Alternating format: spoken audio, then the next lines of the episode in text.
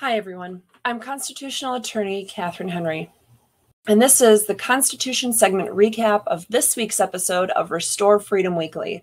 This is not the full discussion again, so if you missed our full episode on Tuesday, I would encourage you to watch or listen to that episode.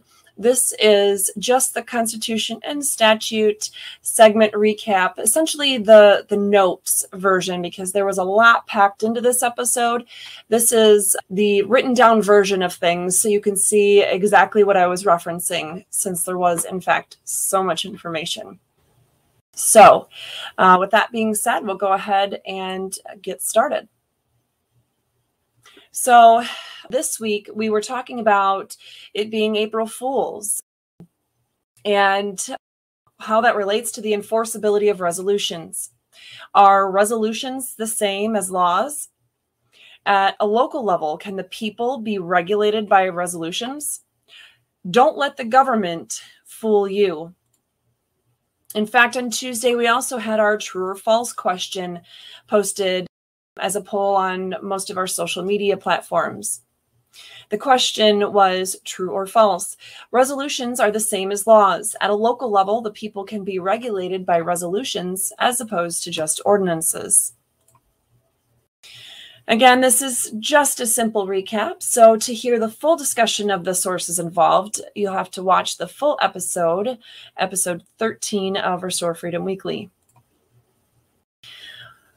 Oxford and Merriam Webster dictionary definitions for the words involved are as follows Resolve means to decide firmly on a course of action. Ordain means to order or decree something officially.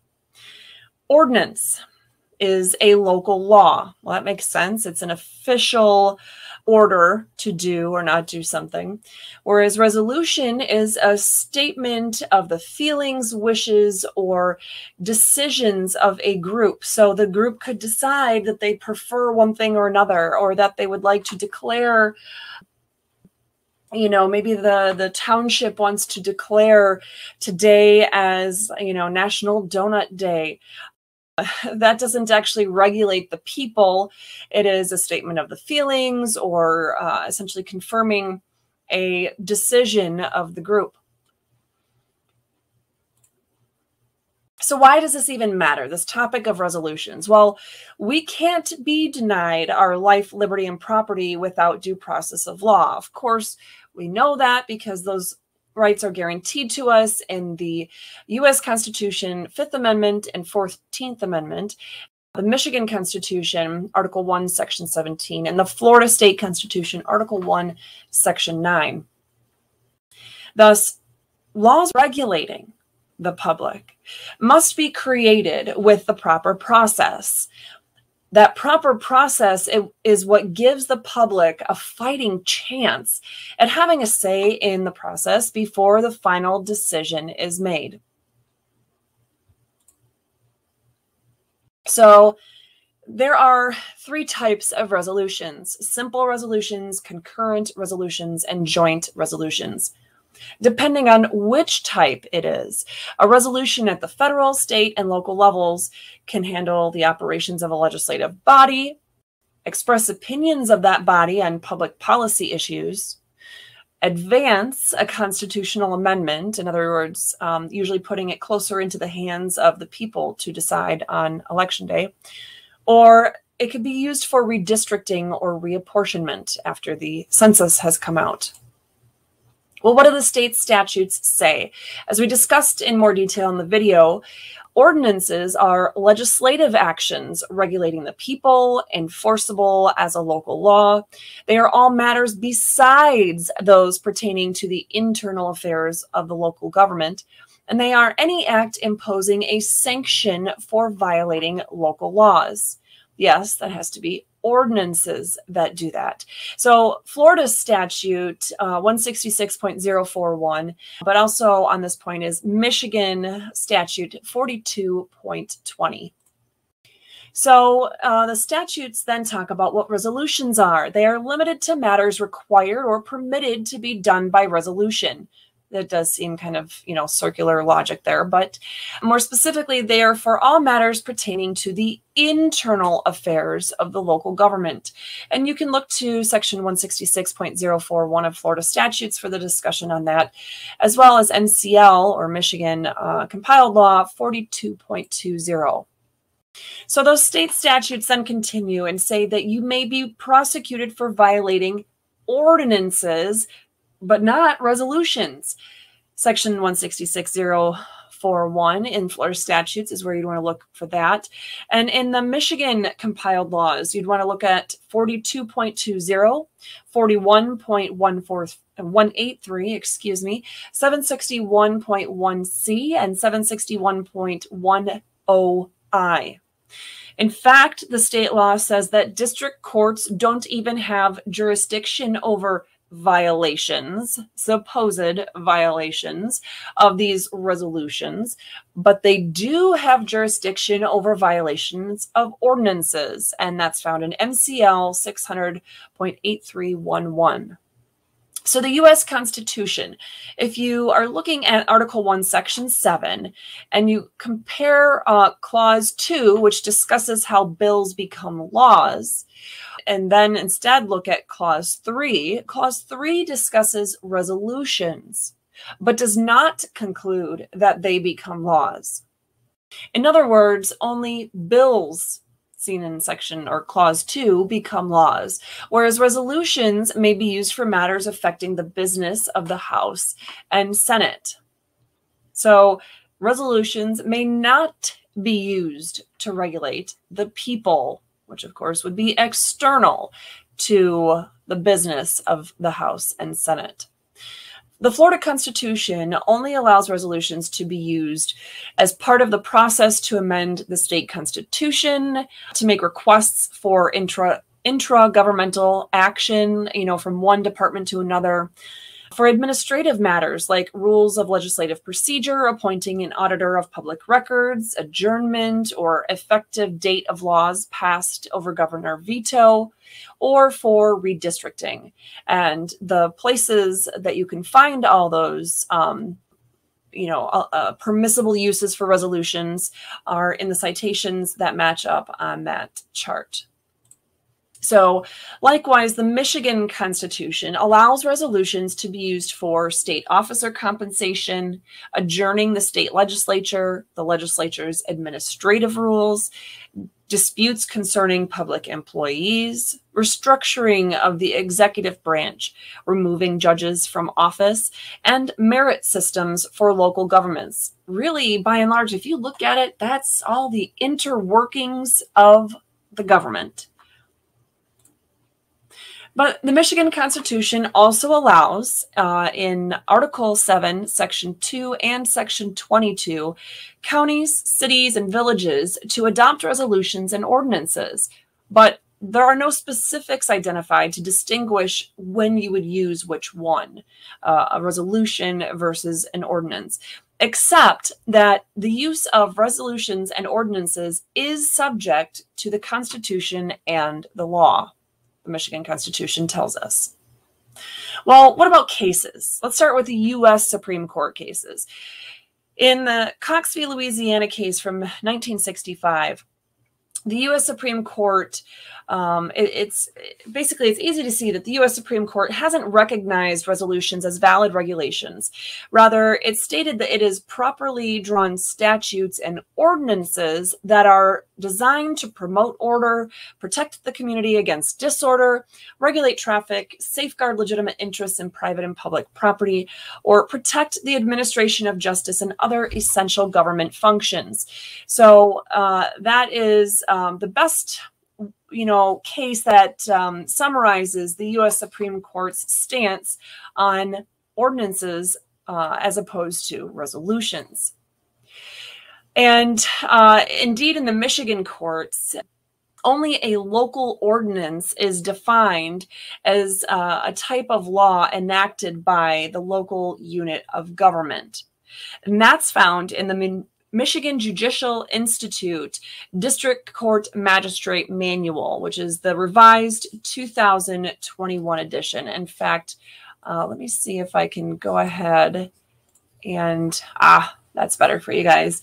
So getting my logo out of the way, uh, you could see the full site that it is found in the Michigan Judicial Institute District Court Magistrate Manual, revised edition from 2021, and that's from pages one uh, on page 1 dash 21. So, of course, that's covering the fact that in Michigan courts, only a local ordinance is defined as a type of law enacted by the local unit of government. Indeed, our courts only interpret ordinances and only presume that ordinances are constitutional. And uh, the Michigan Supreme Court case and Court of Appeals case that cite that concept are cited there.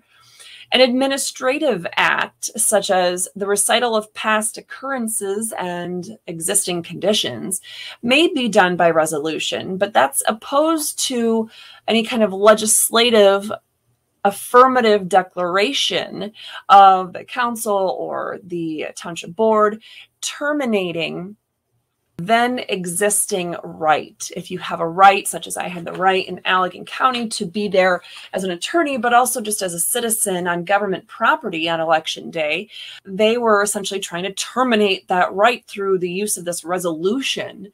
But as you can see, the city of Detroit, uh, Michigan Supreme Court case from over 100 years ago says that that kind of thing has to be done by ordinance, not resolution.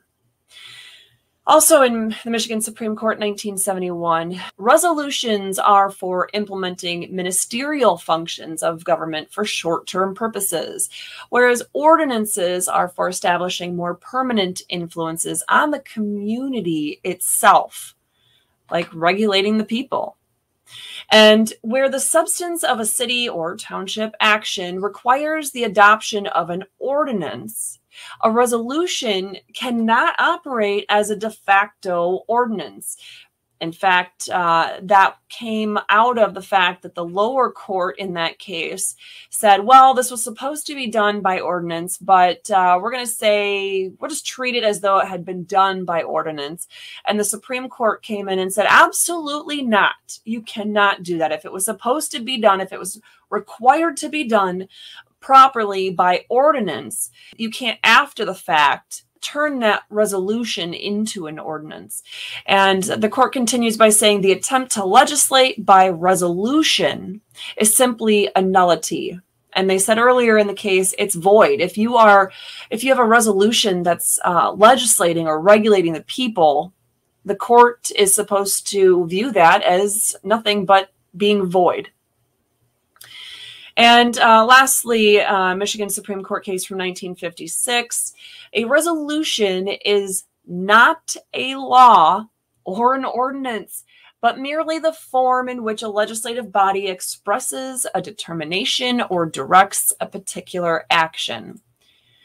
So, what does this mean? Uh, no courts treat resolutions the same as ordinances. Resolutions are used for internal administrative matters and other limited circumstances. Resolutions cannot be used to regulate the people, and citizens cannot be charged for violating resolutions. But this is so important. Let's see that again. So, what does this all mean? No courts treat resolutions the same as ordinances, no matter what your local municipality has been trying to fool you into believing. Resolutions are used for internal administrative matters and other limited circumstances like the ones we identified earlier. Resolutions cannot then be used to regulate the people, so citizens cannot be charged for so called violating. That's why it's in quotes there because it's not a thing. Violating resolutions. Citizens can't violate a resolution. A resolution can't be in place that tries to stop uh, a citizen from doing something. So, what if you want more information? Well, you can watch the full episode, uh, which is available. Uh, this slideshow will be shared and the link is a clickable link there. Um, but the full episode is available on our YouTube and uh, Rumble and Facebook channels. And uh, there's additional resources which will be posted to our website. It'll actually be posted in um, the link to the um, additional resource, uh, which is the second link that says here, that will be in the description of this video. And uh, if we can remember to do so, we'll also have it listed in the comments so you could see it there as well. Uh, but that both of those will be available by going to our website as well. And keep in mind, in the next few weeks, we are revamping our website, uh, hopefully sooner rather than later. And uh, it'll be a little bit easier to find some of those resources and things that are tied directly to these videos happening every week uh, as part of the Restore Freedom Weekly episodes. So Again, this has uh, just been the constitutional segment recap, not the full episode, uh, but we do invite you to join us next week for our discussion on the next topic, which will include that full episode, of course, its own constitution segment recap, that Wednesday way to get involved, uh, Friday's freedom fighting tools, uh, Sunday's biblical insight for the topic, and of course, everything else that we're doing this week. Uh, so make sure to check with us on tomorrow to hear uh, more about our Restore Freedom Goodie of the Week and on Sunday for this week's Biblical Insight on the topic at hand. Again, this is constitutional attorney Catherine Henry. Thank you so much for tuning in yet again. I enjoy your partnership in uh, working to learn all about our constitutions and our laws and the way our government works. And I enjoy partnering with you in this fight for freedom. Thanks so much, everyone. Have a